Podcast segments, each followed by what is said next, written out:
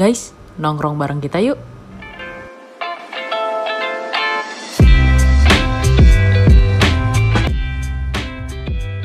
Halo semuanya, balik lagi bersama kita podcast Javalo gue di episode ke-9. Akhirnya ya, udah sejauh ini. Ini episode 9 biasanya keramat. Tapi jangan sampai jadi titik balik. Titik balik ke atas nggak apa-apa, titik balik ke bawah jangan. Oke. Di episode 9 ini sebenarnya menurut aku agak istimewa karena tema pada hari ini tuh agak request dari fans-fans kita. Betul. Ya? Banyak ya kayaknya. Kok kayaknya tuh listnya tuh enggak udah... fans-fansnya cuma 2. Oh iya, fans-fans. Iya benar. Tapi udah majemuk. Karena tema yang kita akhirnya pilih sesuai dengan masukan teman-teman itu tuh, ini tema yang menurut aku kayaknya bukan sedikit, berbeda banget sama 8 episode ke belakang. Ya kan? Ini lebih ke hati. Cie. Jadi ada satu pendengar kita, Mrs. X. Dia pengen coba dong kalian ceritain atau ngomongin pandangan kalian tentang cinta pertama. Asik. Karena cinta itu selalu ada, tapi yang pertama itu kenapa ya selalu membekas gitu.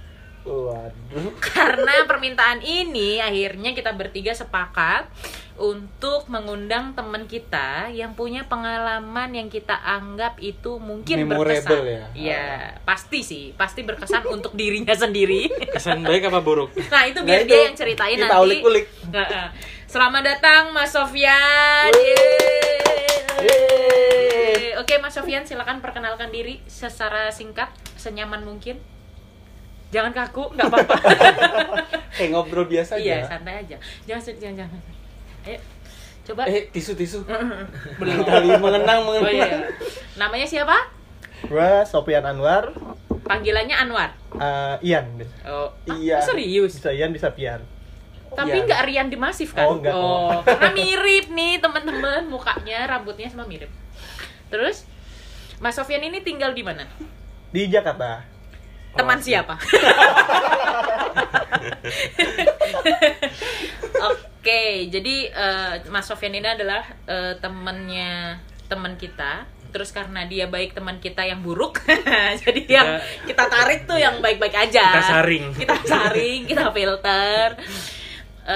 Terus dari beberapa cerita, karena kita udah sering ngumpul juga, sering main bareng, sering ngobrol, nongkrong, ternyata Mas Sofyan ini punya masa lalu dengan cinta pertamanya yang menurut kita tuh memorable. Iya, wajib di-share. Wajib di-share. Buat pembelajaran kali ya.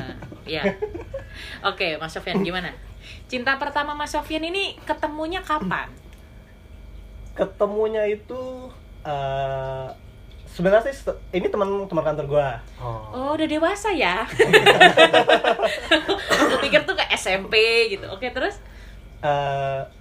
Udah pernah ketemu di kantor sih, cuma nggak ada perasaan apa-apa. Cuma ketemu, ngerasa kliknya itu pas lagi jenguk teman gue di rumah sakit. Iya. Terus Mas Sofyan jemput dia atau gimana? Ah, enggak. Jadi gue lagi jenguk ke situ, dia pun jenguk juga ke situ dengan temennya. Kok ternyata? Terus, berarti kalian jenguk-jenggukan? Iya. Untung jenguk temen. Terus? Pas dari rumah sakit itu pulang bareng karena sama-sama bawa motor kan. Dia bawa motor sama temennya, gue juga bawa motor sendiri. Oh, pulang barengnya tapi beda motor nih ya? Beda motor tapi barengan, iringan. Oh, kayak sunmori lah. Iya. Berarti itu bukan pulang bareng ya sebenarnya ya? Pulang iringan. Terus? Dan pas momennya itu hujan. Hujan, ya. Tapi nggak di Bandung kan? Enggak. Oh, becek Dilan. Terus? Ya, seru nih. Kondisi hujan, ya gue sebagai cowok kan, gue bawa jas hujan dan dia nggak bawa. Terus gue minjem jas hujan gue ke dia kan. Gue cowok juga nggak gitu sih tapi. Gini, kan memang ada cowok tuh yang baik banget, ada yang brengsek banget ya. Ya mungkin gitulah. Terus? Pinjemin dan si mbaknya ini mau dipinjemin. Iya. Oh, jaket, sorry, gue pinjemin jaket. Oke, terus? Jaket. Pasti terus, jaketnya warna hijau. Enggak dong. Oh, aku pikirnya sering dia pakai. Terus. Mungkin jaketnya sekarang udah dibuang ya. Iya. Dibuang sih enggak. Cuma enggak dipakai. Oh. Lo kayak perasaan ya. terus. Ya udah sisa 2 hari dia balikin jaket gua, ya mulai sering agak kontekan gitu sih, sering WA. Jadi WA sampai tengah malam gitu. Oh, ternyata udah, nyambung. Udah clear. Sampai VCS enggak? Enggak dong. VJ doang. S-nya nanti. Terus juga lanjut terus tuh karena dia kan juga hobi nonton konser musik gitu, nge-gigs gitu loh. Nah, gue juga kan dulunya gue suka, cuma karena pas masa kerja gue nggak punya teman yang seperti itu, dan akhirnya muncul si cewek ini yang punya hobi sama lah. Akhirnya merasa klik di situ. Ada event musik, kita janjian nonton bareng di situ. Itu tahun berapa nih kalau boleh tahu? 2000 berapa ya? Sekarang 2011, 17. Mungkin 4 tahunan yang lalu lah. 17. Udah. Iya. Terus oke, singkat cerita karena punya hobi yang sama, sering jalan terus akhirnya nemu satu titik kenyamanan ya pasti ya. Iya. Berada... Kesempurnaan enggak? Kayaknya enggak sampai ke situ. Oke, waktu itu PDKT berapa lama? Berapa bulan ya? Gue lupa deh, 2 atau 3 bulan mungkin. Lumayan. Iya, lumayan. Tapi ada pernyataan gitu enggak sih? Ada dari gue. Kapan titik Mas Sofyan ngerasa ini nih yang gue cari? Ini kayak integrasi gitu ya? Iya kan, soalnya ya ini agak tegang ya. Jadi kita harus mancing gitu. Jadi kayak ruang TKP. Iya. Jadi ini kayak konsepnya lapor Pak. Oke. Terus apa nih momen dimana itu tuh kayak wah ini nih kayaknya gue cinta gitu. Kalau kita bicara cinta pertama kan berarti anggap aja sebelum-sebelumnya tuh belum pernah sedalam itu kan. Ya gue ngeliat dia itu ya apa namanya, cewek yang kayak nggak jaim gitu loh. Yang apa ya, adanya gitu. Ya, yang senyamannya gue gitu loh. Gue mau ini ya pas senyamannya gue, jadi kayaknya asik nih, klik gitu loh. Tapi sebelumnya Mas Sofyan punya pacar belum? Belum. Oh jadi itu bener-bener cinta dan pacar pertama. Gue pikir definisi cinta pertama itu ketika kita ngerasain sesuatu yang beda ya. Mungkin kalau cinta monyet kan beda tuh. Mungkin hanya sekedar main atau ngikutin gengsi. Nah, jadi definisi cinta pertama ini beda-beda ya. Ada yang bener-bener cinta pertama kali, ada yang cinta yang bener-bener jatuh. Masih dalam banget gitu loh. Tapi itu pacar pertama atau mungkin ada cinta pertama gitu. Jadi belum pacar, cuman udah cinta. Dulu gue pernah PDKT sama cewek. Sempat deket juga sama cewek, sempat sampai gue tembak juga tuh cewek, tapi dia nggak ngasih jawaban. Ya ditolak. Ya mungkin seharusnya seperti itu. Kasar banget. Iya. Ini pernyataan untuk diakui secara publik. Biar nggak malu gitu loh. Terus tapi berarti waktu itu perasaan yang Mas Sofyan punya di cewek yang nggak memberi jawaban ini nggak sedalam sama Mbak ini dong? Oh nggak. Ya makanya definisi Mbak ini kan cinta pertama gitu loh. Nah momen apa pertama ketika dia nggak jaim? Terus pasti kan ada momentum, terus kayak ini nih, gue udah pilih nih ya, nih orang. Apa ngalir aja? Ya itu yang mungkin yang ngerasa dia semuanya hobinya sama, terus mungkin kriterianya dia tuh udah ada di cewek ini. Kayak yang tadi nggak jaim gitu-gitu kan. Iya, kayaknya lebih yang seperti itu. Jadi, mungkin dia udah nyaman aja jalan. Bentar nih, kan ada tuh memang beberapa cowok tuh yang baik ke semua orang. Bukan cowok ya, cewek juga kayak gitu. Baik ke semua orang. Enggak nih serius. Jadi aku mau nanyain, apakah memang Mas Sofyan ini kan itu tadi momentumnya pas hujan. Kalau misal itu bukan Mbak itu, Mas Sofyan tetap ngasih pinjaman jaket nggak? Masih lah. Pasti ya. Berarti bahkan jawaban juga dikasih sama dia. Oke, berarti enggak, maksudnya berarti definisi di sini tuh memang dari awal pure temen, nggak ada apa-apa, terus mengalir karena witing tresno jalaran soko kulino. Iya. Oke. Jadi, nah terus akhirnya setelah 3 bulan jadian. Berapa lama tuh pacaran? 4 tahun, 5 tahun. 4 tahun setengah mungkin. Ya hampir-hampir 5 tahun sih gue pacaran sama dia. S1 lah. S1 telat dikit lah, kayak aku. 5 tahun ya? Ya hampir lah, 4,5 tahun lah. 4 lebih segitu. Dalam fase itu tuh ada pasti kan apa nih fase-fase yang Mas Sofyan alami gitu sama Mbak ini. Fase mengenali, makin cinta, terus makin pudar, terus akhirnya sekarang kayak gini. Itu coba bisa diceritain nggak timelinenya, gimananya? Cerita suka dukanya kali ya, simpelnya. Iya, kayak gitu. Dalam jalan cinta pertama, soalnya kan ketika kita ngomong cinta pertama kan kita belum pernah ada pengalaman-pengalaman sedalam sebelumnya. Itu kan. Oh ternyata punya seseorang yang kita cinta itu gini ya rasanya gitu loh. Soalnya kita kan kayak udah lupa sama cinta pertama. Enggak gua. Oh enggak, aku sih ingetnya cinta terakhir. Panjang banget sih perjalanan gue ya. Kayak gini. Dorong Jo. Panjang banget. Jadi guys, ini mungkin 2 jam, 3 jam. Merangkai. Terus gimana? Jadi kan setelah gue udah pacaran jalan berapa bulan, nah terus akhirnya gue juga pengen mengenal lebih dekat nih sama pihak keluarganya dia. Akhirnya jadi pas libur lebaran, ya gue berusaha main lah ke rumahnya, tapi dari gue nggak langsung ke situ tuh, nggak langsung ke rumahnya kan, dia kan orang Semarang, tinggal di Semarang, jadi gue nggak langsung ke Semarang sih. Gue main dulu ke rumah teman kantor gue yang di Sragen untuk naik gunung, pulang naik gunung baru gue ke Semarang. Alibi gitu ya? Iya, alibinya gitu. Jadi seakan-akan ke rumah itu dari naik gunung, nggak langsung ke sini terus naik gunung gitu kan, nggak ya? Terus? Ya akhirnya ke rumahnya, main ke rumah dia, ketemu keluarganya, terus. Berarti Mas Sofyan seserius itu ya? Iya, karena gue punya prinsip gini sih, ketika gue udah ketemu cewek yang gue ngerasa gue kayak ngeklik gitu, ya udah gue komitmen di situ sih, gue nggak mau setengah-setengah gitu, maksudnya ya ketika ada masalah pun ya gue selesain. Tuh keluarganya gimana responsnya? Respon pertama sih pas gue ketemu, ya mungkin agak-agak kaku kali ya, masih baru ini mungkin ya. Atau lunya yang kaku? Bisa jadi. Udah deredek, kemeringet. Udah kayak interview kayak lanjut ya pertemuan pertama sih agak kaku, terutama sama ini sih, sama bapaknya ya kan. Iya pasti dia agak-agak kaku gitu, sama ibunya sih kayaknya welcome, sama kakak-kakaknya juga welcome, mbak-mbaknya. Ya itu pertemuan pertama. Terus pas pertemuan kedua gue datang lagi ke Semarang. Oh itu, datang lagi? Iya itu pas acara nikahan mbaknya. Nah akhirnya ya mulai lebih dekat lagi dari situ sama keluarganya sih. Tapi memang kan posisinya aja kita tahu ketemu ketika udah di kantor itu memang kan umurnya juga bukan umur-umur SMA yang cuman sana sini main bareng kan. Jadi mungkin apa ya? Tapi waktu itu udah ada ngobrol nggak kalian berdua tujuan dari hubungan ini tuh kemana? Udah diobrolin sampai situ? Di awal sih enggak.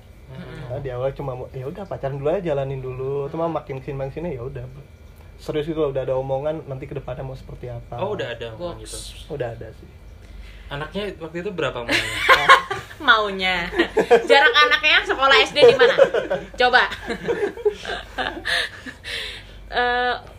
Berarti benar kan memang. Nah ini pendengar harus tahu Mas Sofyan ini quite apa ya? Dia ini pendiam ya. Terus mungkin dari pendengar yang udah dari tadi dengerin, Mas Sofyan ini tipenya mungkin agak tertutup. Ya kan, terus kemudian akhirnya bisa ketemu orang, ngeklik sampai berjalan sejauh itu tuh kan berarti perjalanan yang tidak mudah juga menurut aku ya. Karena apa ya, ya itu loh, awalnya kan dia tertutup nih, terus ketemu orang, dia terbuka, dia semau sekomitmen itu, seberusaha itu gitu kan. Terus apa yang membuat akhirnya kalian itu nggak bisa bareng gitu kan? Kalau dari tadi ceritanya kan nggak ada masalah yang berarti sebenarnya kan. Udah dekat sama keluarga. Tapi belum diceritain. Tapi jangan ini dijawab. Makanya. Tapi jangan dijawab diplomatis, beda visi.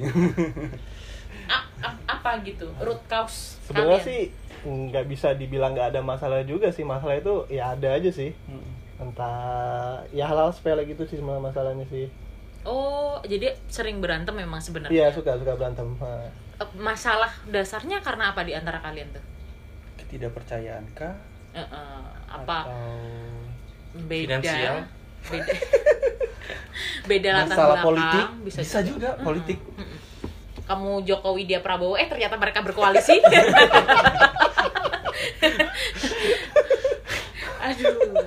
aduh jangan, kayak udah putus. Dia inget-inget masa lalu loh ini mukanya, aduh sedih. Jadi gimana? Tapi sebenarnya apa sih yang lu pelajari dari kisah cinta pertama kamu? Banyak sih. Banyak banget. Yang pertama sih apa ya? Sabaran ya, pasti sabaran. Sabarnya itu apa? Dalam bentuk apa? Ketika ada masalah, ketika berantem, yang hal sepele gitu ya lebih sabar aja sih. Yang minta duluan siapa? Pasti Mas Sofyan lah, iya. Siapa lagi? Kalau dari sini aku udah bisa membaca gitu. Dan dia iyanya itu tetap sabar. Iya gitu.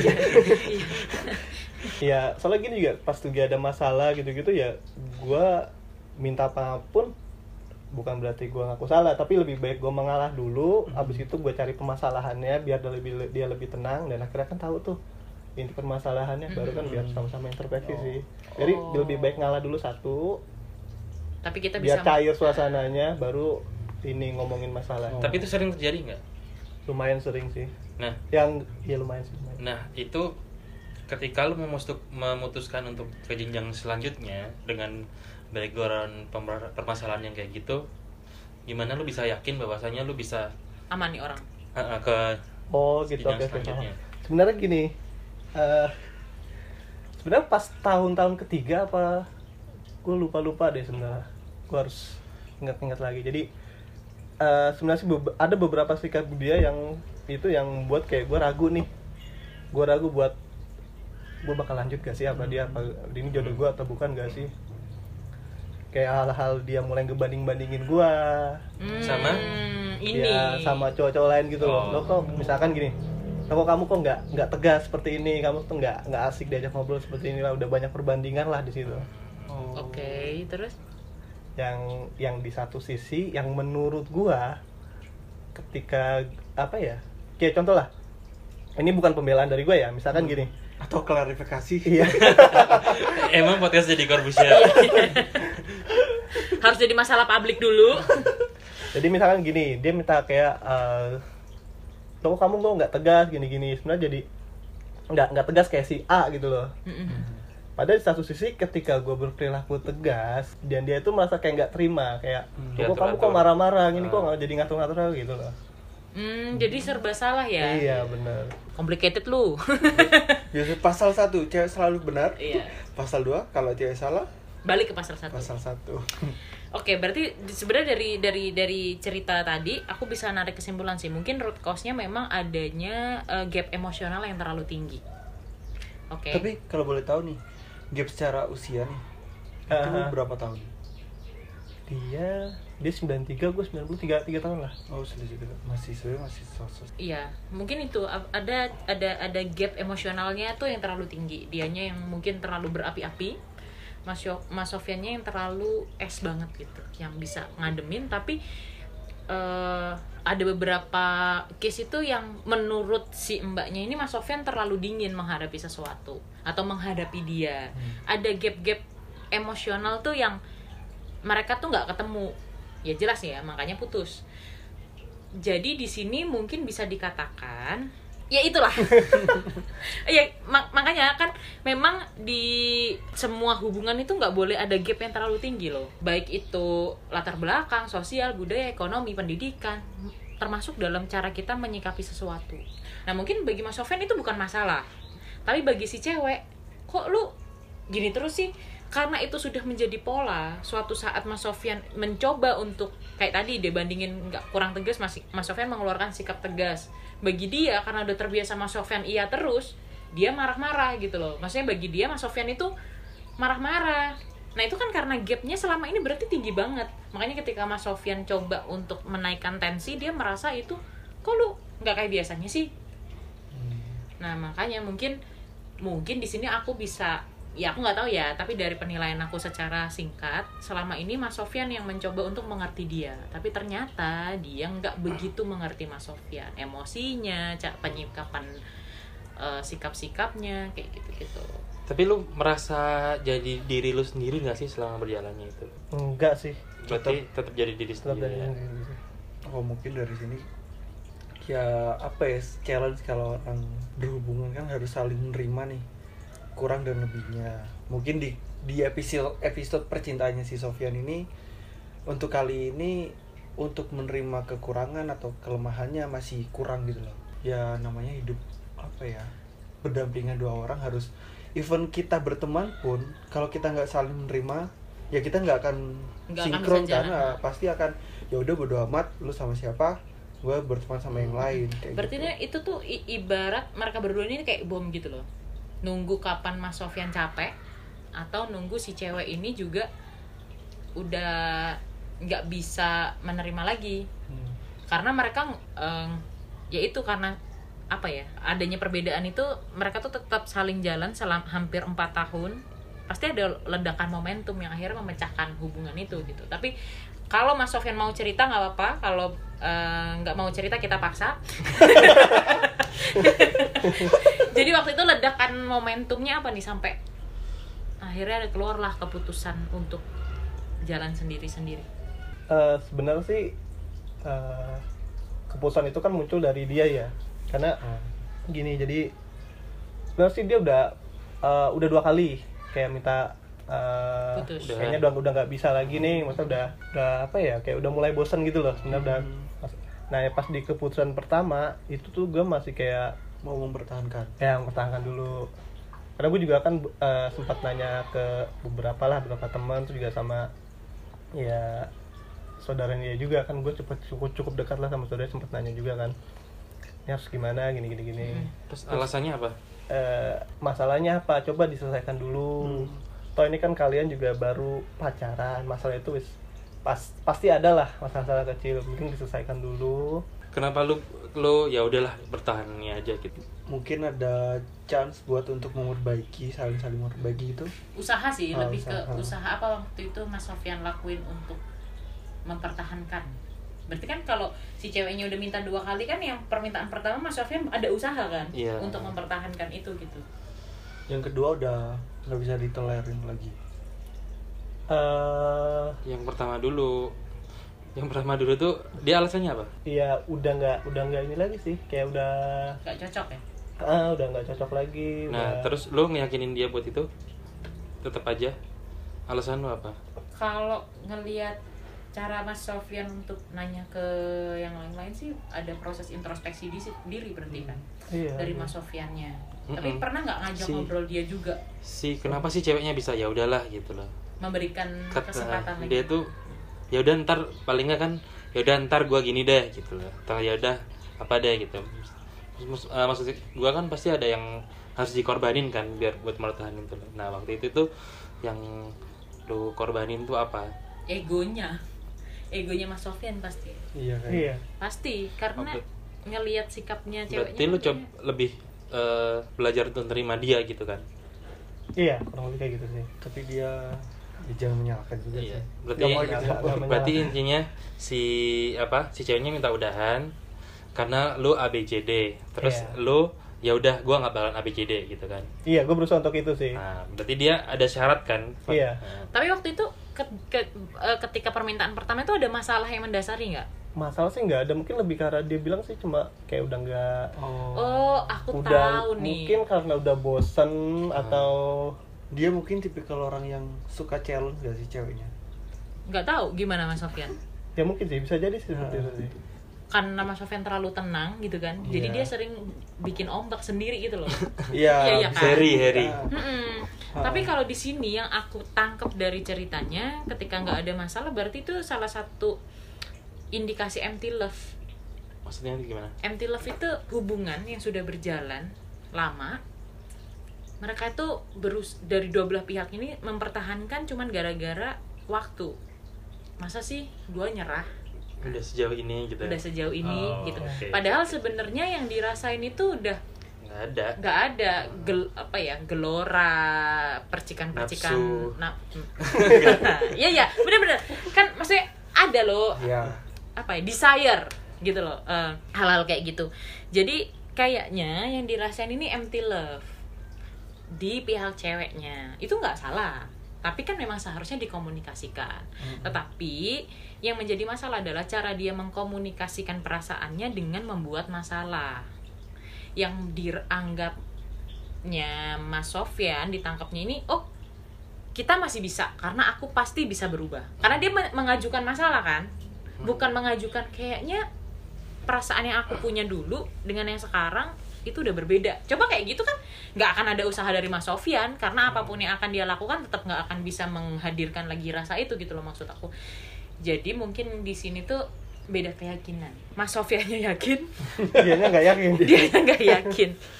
Terus jarak permintaan putus yang pertama sama yang kedua tuh berapa lama tuh Mas? Berdekatankah? atau itu kan misal bulan? Udah setahun enggak itu kan bulan kayaknya. Oh iya, benar 5 atau 6 bulan mungkin sekitar segitu lah, enggak sampai setahun. Berarti di tahun keempat, di tahun 4 jalan setengah setahun.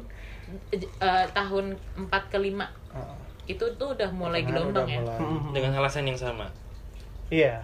Dia bilang udah enggak ada rasa cinta lagi, maksudnya ya dengan yang tadi juga alasan kayak lu kurang tegas, lu kurang ini, pokoknya udah dengan banyak perbandingan sih. Berarti tetap ya dia senjatanya tetap. Okay. Jadi mungkin dia pingin yang atau selama dalam berhubungan dia udah ada incer sosok yang bisa. Jangan membuat topik ini dong, mungkin iya.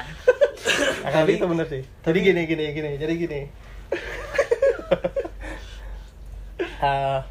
Gue itu kan putus di Februari tahun ini lah gue putus 2021. Nah kita mundur ke belakang aja ya, udah gampang. Gue putus itu kan sekitar ke rumah nenek itu loh. Oh ya, kita liburan bareng itu. Ya. Gue mulai agak komunikasi sama gue, komunikasi gue sama dia tuh udah mulai gak bagus lah. Terhantam badai ya. Gue ngechat 1, 2, 3, 4, 5 kalimat dibales satu kata doang. Oke, ya gitu doang. Berarti kan udah ada tanda-tanda gitulah. Sampai endingnya itu ya pas ulang tahun dia itu April itu akhirnya udah benar putus sih di situ. Terus kenapa Mas Sofyan bisa menarik kesimpulan yang dibicarakan Mas Randy itu benar? Ada perbandingan dengan orang lain, sosok-sosok yang dia udah inginkan gitu. Ternyata memang dia itu udah deket sama cowok dan itu udah lama. Dari tahun lalu mungkin kalau gue nangkepnya ya, karena kan juga gue denger dari cerita dari temennya, dari sahabatnya juga, terus dari pihak keluarganya juga, karena gue kan lumayan deket tuh sama keluarganya ya. Mungkin saudara keluarganya juga sempat share juga sih kalau si cowok ini ya sering main ke rumahnya segala macem. Berarti si cowok ini domisilinya Semarang? Sama-sama Semarang, dan dia itu ya teman dekatnya lah, sahabatan gitu. Dan gue kenal juga sama semua teman-teman dia tuh, gue kenal. Iya, circle dia dan gue kenal juga. Pernah foto bertiga? Gini loh, dia ini udah mulai terbuka. Jangan nanyain hal-hal yang merusak memori dia loh. Kayaknya pernah. Nah, jadi gini nih. Itu jangan salah, wait. Itu kan lagi viral ketika foto bertiga. Tiba-tiba yang ini kayak cerita-cerita ini tokoh-tokoh ada tuh. Iya. Lanjut. Pernah tau nggak ya? Ya udahlah, abaikan aja. Iya. Emang Mas Randy ini merusak ya. Terus abis jadi, itu? Ya gue kenal lah siapa sih cowoknya ini kan, karena kan sahabatan dia juga pas. Ya gue kurang lebih cukup lumayan kenal lah sama circle-nya si cewek-cewek gue ini. Oh berarti memang si cowok ini nih dia kenal sebelum mengenal Mas Sofyan kan? Iya. Dan Mas Sofyan kenal karena itu sahabatnya. Iya, benar. Cewekmu. Oh, sorry, mantanmu. Oke, terus kenal juga ya lumayan deket sih. Pas gua ke Semarang juga dia suka main bareng juga, ngopi bareng segala macam. Terus pas dia ke Jakarta pun juga hal yang sama. Gua ajak dia jalan, gua ajak kemana. Wah, ini berat. Terus berarti kan sekarang sama cowok itu. Sekarang sama cowok itu sih. Jadi gini, gue taunya kenapa dia bisa yakin kalau dia udah jadian sama si cowok itu. Jadi gini, pas ulang tahunnya dia itu, pas ulang tahunnya mantan gue ini, gue itu nyiapin kado buat dia lah. Ini posisinya dia di Semarang ya? Enggak, lagi di Jakarta. Oh, lagi Jakarta. Okay. Gue ulang tahun dia, ya gue beliin sesuatu, gue beliin kue juga. Gue ke kosannya buat ngasih itu barang sama kuenya. Okay. Dan dia di kosannya nggak ada kan, ya akhirnya gue titip lah di situ, gue titip di kosannya lah, gue tinggal. Tapi dia statusnya masih pacaran ya? Udah mulai renggang sih, Tapi belum ada kata putus. Iya, belum ada kata putus. Terus? Akhirnya gue tanya lagi di mana, gini. Lagi main, gue tanya lagi kan, main sama siapa? Nah itu nggak dibalas lama banget tuh. Akhirnya ya sampai dengan gue pulang, gue buka-buka Instagram, gue buka story, gue liat story si cowoknya itu. Nah, cowoknya itu ini pakai tas mantan gue. Gue tahu dari ininya, slingnya kan. Wah, tas cewek tadi ya nih. Iya, wah ini astra. Tadi pergi sama dia kan, pantesan kok nggak balas. Akhirnya gue chat lah dia malam-malam itu kan. Kalau aku tahu kok kamu pergi sama siapa, gini. Ya udah kalau emang itu pilihanmu ya semoga itu yang terbaik lah buat kamu gitu aja. Udah. Dia bales dia nggak balas sama sekali, lost sama sekali. Berarti itu nggak ada confirmation dari dia. Enggak sampai hari ini. Enggak, akhirnya ya dia ngomong juga sih. Itu juga dia ngomong setelah gue ngomong panjang lebar sih sama kakak iparnya. Jadi gini, gue itu deket banget sama kakak iparnya dia itu. Jadi asal ada masalah ya gue tanya, mas nih lagi, karena gue kan nggak tahu dia di Semarang ngapain kan. Gue lebih makanya sering tektokan itu sama kakak iparnya. Wah. Oke, berarti kita close masalah case hubungan kalian, yang kita fokusin sekarang ke perasaan Mas Sofyan. Malam itu apa yang kamu rasain? Pasti gokil sih deh. Terus? Sangat. Iya, sakit sih gue. Sakit. Lo itunya apa? Pelampiasan lo apa? Pergi ke jalan keliling Jakarta kayak atau clubbing atau di kamar seharian, ngamer terserah, atau malah ke masjid. Kalau ya, ada temen gua ada yang sendirinya ke perpus. Terus ya gua sih saat itu sih ya yang diem di kamar ya, terus yang ya udah pelampiasan gue ya dengan sholat aja sih, doa gue udah gitu aja sih. Subhanallah. Buat pendengar, aku nggak peduli, sama pendengar. Buat mbaknya, ini, aduh gila. Terus lanjutin dulu deh. Kok aku sakit ya? Kayak aduh. Ya awalnya sih gue kan ya di kamar gitu loh, gue pusing. Gue pernah apa yang sampai mual gitu loh, saking pusingnya, saking stresnya itu gue stres banget. Ya udah kayaknya, duh kayaknya gue udah terlalu jauh nih, maksudnya mungkin gue udah terlalu jauh meninggalkan ini loh, karena gue mungkin dulu terlalu fokus pacaran segala macam sampai gue ngelupain apa namanya prioritas hidup, iya prioritas gitu. Gue lah, mungkin gue terlalu jauh nggak melibatkan dia sih, jadi cuma melibatkan kesenangan gue doang gitu loh.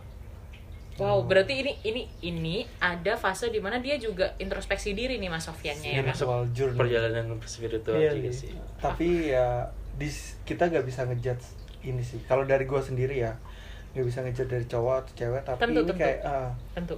Tapi sebenarnya menarik sih. Ada dua, kalau gua tangkap perjalanannya cinta pertama dia itu ada dua faktor nih. Pertama, dari segi duniawi, artinya banyaklah pelajaran terus dalam berhubungan. Mungkin ya kalau gue pengen rapin jangan sampai compare itu sih, itu kayak bahaya sih kalau dari gue sendiri ya.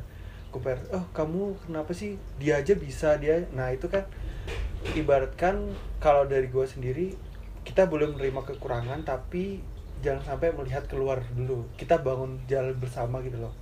In the end kan kehidupan kan bukan suatu perbandingan kan, karena ada kayak udah ada jalannya masing-masing gitu loh.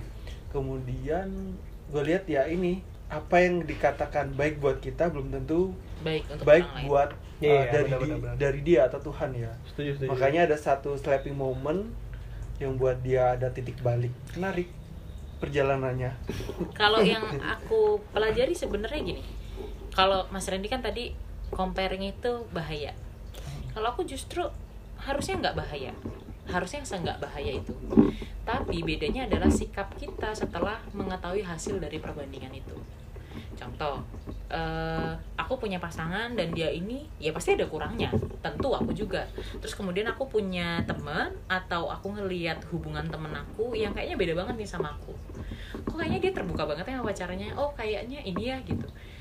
Akhirnya aku membandingkan sama hubungan aku, tapi bedanya sikap yang aku ambil atau seyogianya sikap yang kita ambil itu harusnya adalah dibicarakan sama pasangan kita. Aku tuh ngelihat si A sama si B tuh kayaknya ini deh, dan itu nggak ada di kita. Gimana menurut kamu? Bisa. Karena manusia itu berubah. Manusia itu nggak akan pernah bisa jadi rumah. Makanya ketika kita berhubungan gitu ya dua arah, kita harus siap menerima konsekuensi setiap perubahan dari manusia itu. Bedanya adalah kalau kita punya pasangan kita harus mengkomunikasikannya. Kalau sekarang kita pengen sama-sama jadi kaya misal, oh ternyata di tengah-tengah perjalanan hidup aku ngerasa jadi kaya itu ternyata nggak penting, bahagia itu udah cukup. Tapi dia nih masih punya passion untuk tetap jadi kaya, sedangkan pace hidup aku mulai kurangin nih dengan duniawi gitu. Maksudnya lebih banyak di rumah dan segala macam, pasti di sisi dia kok lu sekarang kurang passionate sih sama hidup lu gitu kan. Sebenarnya dari sisi aku bukan kurang passionate, tapi tujuan aku sudah mulai bergeser arahnya.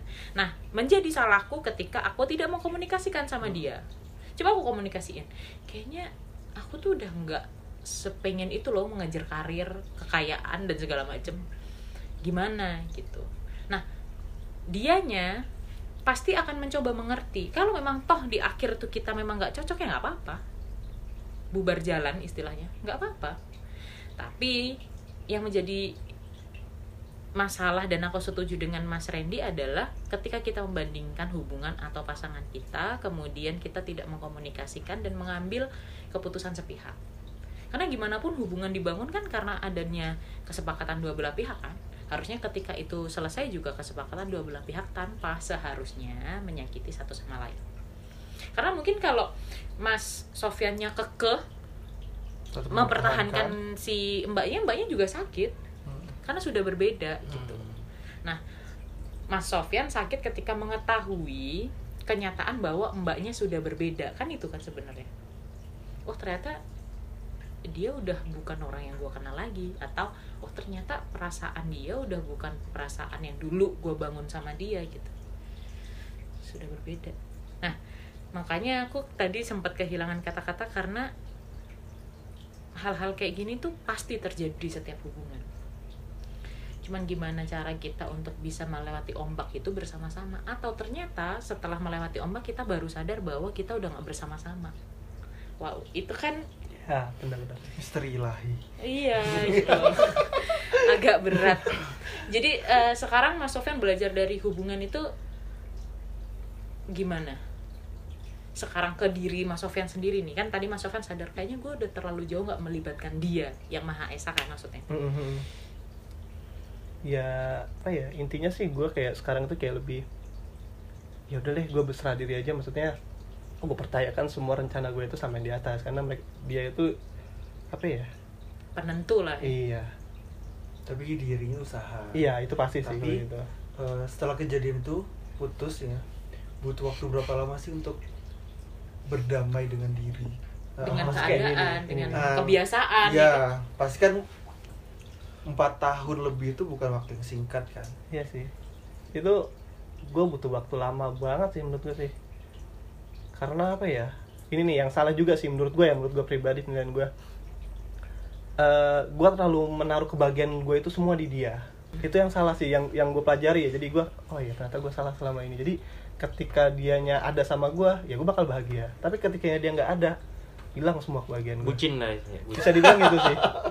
Bucin sih, memang kasar bucin. Gue lumayan bucin kok pas itu, karena mungkin ya gue nggak tahu ya, karena mungkin pertama kali gue pacaran, jadi gue seolah-olah ini gue all out banget lah, genggam dia banget, jangan sampai ini dia lepas, jangan sampai dia kemana-mana. Dia butuh apa gue ada masalah apa ya gue selesaiin semua, segala pokoknya gitulah. Jadi dia banget gitu loh. Kayaknya salah sih. Setelah kejadian itu ada komunikasi di luar konteks kalian ngomongin hubungan nggak? Maksudnya dia ada hubungin lagi, nanyain kabar atau gimana? Komen di story atau apa? Nggak ada sih. Bener-bener selesai. Berarti putusnya nggak baik, bisa dibilang nggak baik-baik ya. Cuman udah berarti kita emang udah nggak kenal lagi gitu. Sebenarnya sih pas gue udah tahu dia jalan sama cowok lain gitu dan udah punya pacar itu kan, gue sempat nanya kan waktu itu kan sempat. Nah akhirnya dia mau ketemu sih sama gue, mungkin setelah ada penjelasan dari kakak iparnya mungkin. Ya karena gue kan sebelumnya kan udah ngomong ke kakak iparnya kan, oh ini gimana sih dia kok tiba-tiba berubah gini-gini segala macam. Nah ternyata kakak iparnya menjelaskan ke dia ini udah beberapa kali udah sempat dinasihatin sih. Maksudnya kan juga si cowok itu kan sering main ke Semarang, sering main ke rumahnya. Kakak iparnya itu selalu ngingetin, loh kamu itu masih ada Sofyan, hargai dia segala macam lah. Gitu sih. Udah diingetin sih berulang kali, tapi mungkin ya agak keras kepala atau gimana, gue kurang tahu juga sih. Udah sempat diingatkan lah, maksudnya juga jaga perasaan gitu lah, meskipun cuma teman sih awalnya katanya. Akhirnya keterusan itu udah lama sih, dari bertahun-tahun yang lalu sih, dari setahun yang lalu. Terus akhirnya pas ketemu itu yang kalian bicarakan tentang apa? Tentang penjelasan dia kenapa mengambil sikap itu, atau tentang dia udahan. Minta maaf gitu atau harta gono gini? Hartanya nggak ada, gono gini doang. Iya, gono gini perasaan sih ya. Yang pasti sih ya itu pas ketemu banyak diobrolin sih ya, dia mulai dari dia minta maaf, terus kekurangan gue, karena gue kan juga butuh introspeksi kan, gue butuh penilaian dia, menurut gue itu kurangnya apa. Jadi kayak gitu. Evaluasi vendor ya jatuhnya. Oke. Aduh. Ya, tapi bukan putus gak baik-baik, baik dengan cara kayak gitu, maksudnya iya. Masih ada klarifikasi kenapa putusnya masih oke. Berarti masih baik. Nah, maksud gue setelah itu lu masih ada nggak? Ya maksudnya entah main kayak entah chat biasa, entar misal butuh bantuan apa kayak, maksudnya yang ya masih ada komunikasi ya. Masih. Komunikasinya itu ya lebih ke arah kerjanya sih, karena kita kan satu kerjaan, satu kantor kan. Profesional doang. Cuma beda divisi aja. Ini nih yang penasaran. Kan setelah clear putus, udah clear komunikasi sama dia juga, dia udah klarifikasi, pas ketemu di kantor perasaan Mas Sofyan gimana? Kan ada pasti momen yang kita nggak expect ketemu gitu loh. Ke SBB pasti. Apa itu? Kelingan sing bien-bien. Ya kayaknya itu sih. Ada agak gitu. Pas ketemu sih kayak kayak canggung. Iya. Canggung, terus yang gue kayak agak benci gitu lah, kayak agak marah. Aduh. Oh, iya, yang berusaha, ya karena ya apa ya? Ya berat lah. Tapi waktu self healing, kalau lu kan udah mesti lama dari trauma itu, ngaruh ke profesional nggak? Maksudnya ngaruh ke kinerja lu nggak? Di awal-awal ya ngaruh sih, tapi makin sini nggak sih, gue udah nggak terlalu ini. Iya pasti ada waktu yang kayak gitu. Cara healingnya gimana? Buat selama itu tuh apa yang lu lakuin? Biar diajak main sama Reza terus? Mungkin ya udahlah gitu loh. Yang ya mungkin berusaha untuk membahagiakan diri gue sendiri dulu kayaknya gue sih. Okay. Karena kan selama ini kan gue fokus membahagiakan dia doang tuh. Oh. Padahal lu juga pengen dibahagiain. Iya. Berarti bukan itu. Dia jadi sadar bahwa dia juga harus bahagia karena kejadian. Berarti bisa dibilang yang kemarin tuh lu tertekan dong. Maksudnya tuh ya apa yang dia bikin dia bahagia lu lakuin walaupun lu sendiri tuh enggak. Malah nggak sadar mas, karena gini, karena tadi kan siapa Mas Sofyan kan bilang kayaknya semua kebahagiaan gue tuh gue taruh ke dia, jadi selama dia bahagia dia juga rasanya bahagia, selama mbak ini bahagia dia juga rasanya itu bahagia. Berarti dia lebih ngilangin bahagianya sendiri secara nggak sadar ya, kan? Secara nggak sadar iya, melupakan karena itu tuh dia menganggap ketika si mbak ini bahagia itulah kebahagiaan dia. Ya gitu. Bener kayak dipantun sama peribahasa bener sih. Apa? Asal lu bahagia, gue bahagia kok. Padahal sebenarnya secara konsep psikologi kita nggak akan pernah bisa benar-benar membahagiakan orang kalau kita belum membahagiakan diri kita sendiri. Makanya mungkin love language yang Mas Sofyan kasih ke mbak ini tuh nggak nyampe, karena ternyata deep down inside Mas Sofyan juga belum penuh kebahagiaannya. Akhirnya mbak ini tuh nerima tuh kayak empty happiness gitu loh. Kayak iya dia dibahagiakan, tapi ada satu missing feeling yang gak ada, yang gak bisa dijelaskan oleh siapapun. Karena ternyata mungkin itu Mas Sofyan belum selesai nih sama dirinya sendiri, untuk mengenal dirinya sendiri, gue bahagianya gimana. Dia dengan beraninya menarik seseorang untuk dia bahagiakan gitu, kayak gitu. Mungkin missing feelingnya tuh ada di situ, akhirnya ada beberapa rasa tuh yang nggak nyampe. Karena kalau kita lihat secara physically apa sih kurangnya gitu kan, udah dikasih semuanya, perhatian penuh, layanan kan tadi bilang ada masalah gua ada, dia butuh sesuatu gua ada, service fitur. Si mbak ini nggak pernah ngerasain self service lah ya kasarnya kayak gitu, tapi ternyata ada hal-hal yang nggak nyampe. Gak apa-apa lah. Ada trauma tapi? Ada sih. Traumanya tuh lebih udahlah gue gak mau nyari dulu, atau ada beberapa orang yang udah gue gak mau punya cewek lagi, atau kayak gimana? Traumanya sih ya di awal sih kayaknya gue gak membuka hati, menutup dulu lah. Gue pengen membagiin diri gue dulu, pengen dapat titik bahagia gue dulu tuh. Kayak itu yang gue lagi cari sih. Sampai sekarang? Sekarang udah sih. Alhamdulillah. Bener, udah ini apa? Udah punya pasangan? Udah bahagia. Enggak, udah bahagia. Oh, berarti udah menemukan caranya membahagiakan. Oh ya, jelasin. Oh, karena aku cuma nanya. ya buat pelajaran sih ya. Maksudnya cerita-cerita kayak gini kan pelajaran, mumpung belum kita ke jenjang serius, pasti banyak. Biasanya orang kan ya cinta pertama bukan, belum tentu cinta yang terakhir. Nah, iya lagi, aduh. Iya benar. Iya kan? Nah, banyak cinta pertama itu pelajaran-pelajaran lah, pelajaran kehidupan. Ya, sebelum betul. Kita nanti ke cinta terakhir kita. Dan kata Mbah Sujiwo Tejo kan, kamu bisa memilih mencintai siapa. Kebalik. Kamu bisa memilih kamu akan menikahi siapa, tetapi kamu nggak pernah bisa memilih siapa orang yang benar-benar kamu cintai. Makanya nggak semua orang tuh menikahi orang yang dia cintai, karena itu bagi ya di pandangan Mbah Sujiwo Tejo ya, itu tuh adalah anugerah ketika kita bisa mencintai orang yang menikahi orang yang kita cintai. Yang kebanyakan terjadi adalah kita mencintai orang yang udah kita nikahi gitu loh. Jadi kayak yaudah karena gue nikah sama lu, mau nggak mau gue jatuh cinta sama lu gitu, bukan gue cinta dulu terus nikah. Makanya kan ya itu pilihan manusia ya, terserah. Berat ya. Sama kayak gue belajar dari sini sih, Sofyan. Jangan menaruh kebahagiaan 100% sama manusia. Iya, manusia sih. Iya, apapun. Cuma belajar dari pengalaman, dari kisah gue pribadi sendiri. Ya gue putusnya, gue mencari kebahagiaan dulu, kebahagiaan diri gue sendiri kayak itu. Selama soalnya kan kayak waktu kuliah dan sebagainya, ya udahlah. Fokus belajar, fokus ada sesuatu yang pingin gue bahagiain, yaitu diri sendiri. Contoh diri sendiri. Maksudnya ada prioritas lain selain gue sama pasangan.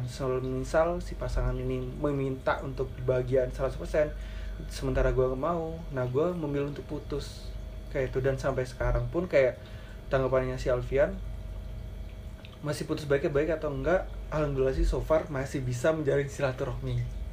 Bahasa diplomatisnya. Jadi kayak ya pasti pernah gue setahun di blog itu ada, tapi setidaknya orang-orangnya itu masih lah. Kalau misal gue komen di IG-nya masih dijawab, tapi ya itu cara gue untuk menjalin silaturahmi aja sih, nggak lebih. Tapi nggak semua itu juga bener sih, maksudnya kayak gue nih dari awal kan gue selalu mencari bahagia gue sendiri. Jadi ya gue gini, misalnya gue mau main sama temen ya udah, jadi nggak ada yang berhak melarang gue mau ngapain. Tapi itu juga jadi masalah juga. Ketika kita mau bahagianya kita sendiri, ternyata itu menyakiti orang lain. Enggak, ternyata dia dibahagiakan sama orang lain. Oh iya. Artinya enggak? Tahu-tahu. Mungkin kayak Sofyan nih, dia kayak case-nya dia ya. Dia lagi cari bahagia sendiri, dan dia bahagianya si ceweknya ini dikasih dikit. Ternyata ada cowok lain yang ngasih bahagia lebih dari kita. Pasti milih yang itulah gitu. Jadi ada kekosongan, tapi diisi oleh orang lain gitu yang. Makanya kan segala yang berlebihan itu nggak baik ya.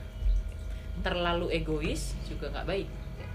Terlalu bucin juga jelas nggak baik. Ya mungkin kita semua perlu belajar introspeksi lagi. Berarti kita semua harus ke perpustakaan. Oke. Oh iya, ini sebenarnya ada menarik nih buat hadiah buat dari Sofyan, hadiah kita ke Sofyan. Kebetulan teman kita ini kan ahli syair, pujangga. Pujanggi. Jadi kalau kita bisa kasih challenge nih, dari percakapan kita tentang cinta pertama itu bisa dipuisiin. Ada nggak? Menarik. Ada. Jadi kayak summary. Kasih aku waktu, aku mau bikin, nanti aku share di sini. Oke, aku bikin dulu. Ya udah, butuh waktu berapa hari? 10 detik. Jadi setelah kita menunggu 1 abad, kelar. Udah kelarnya. Udah jadi nih. Sebelum kita closing nih obrolan kali ini, ada tips dari Sofyan buat ya pendengar kita juga dalam menjalankan suatu hubungan. Dari kisah lu. Kalau dari gue sih yang pasti sih ketika lu pacaran suka sama cewek, ya lu jangan terlalu mati-matian lah. Terus ya lu harus menomorsatukan diri lu sendiri, terus juga lu harus melibatkan juga Tuhan lu. Mas, subhanallah sekali. Terus karena apa yang lu yakini belum tentu itu yang terbaik buat lu juga kan. Mantap. Jadi biar lu nggak terlalu mati-matian di situ, nggak bucin lah ya. Iya. Nggak capek sendiri ya. Iya bener. Saya kira ya, ya pokoknya intinya jangan satu lagi itu mungkin jangan terlalu menaruh kebahagiaan lu semua itu ke orang lain. Ke orang lain itu bahaya banget sih. Karena orang lain itu belum tentu bakal menetap di kita selamanya sih. Goks. Sofyan, tanggal berapa ini? 27 November 2021. Oke, ini ada puisi dari kita untuk Mas Sofyan, ya semoga cukup mewakili mewakili ceritanya lah ya. Iya, mewakili ya ceritanya. Aku kasih judulnya Hujan. Jadi aku yang baca nih. Iya. Yeah. Oke. Okay. Atau Sofyan. Oke. Hujan, 27 November 2021. Hujan malam itu tidak hanya menjatuhkan rintik air. Ada juga rasa. Rasa menjelma cerita, mendayung berdua, merangkai cita. Tapi ternyata bukan perahuku yang membuatmu bahagia. Kau menjelma ombak, hilang bersama buih di tengah samudra. Langit lukisan paling luas, tempatku menuliskan namamu di sana.